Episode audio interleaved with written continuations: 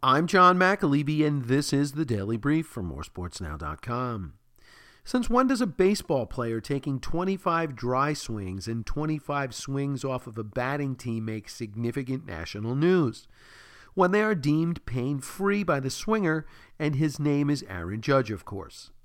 The Yankees' second year slugger has been sidelined with a fractured right wrist since July 26th when he was hit by a pitch thrown by Kansas City Royals pitcher Jacob Junis. The Bombers have gone 21 and 16 since then and have lost 4 games to the Boston Red Sox in the American League East standings. If he continues to feel fine, soft toss will be added to his workouts, followed by live batting practice. With the regular season schedule dwindling down, Yankees fans are now wondering when this judge will get off the bench in the dugout and assume his rightful bench in right field and the batting order.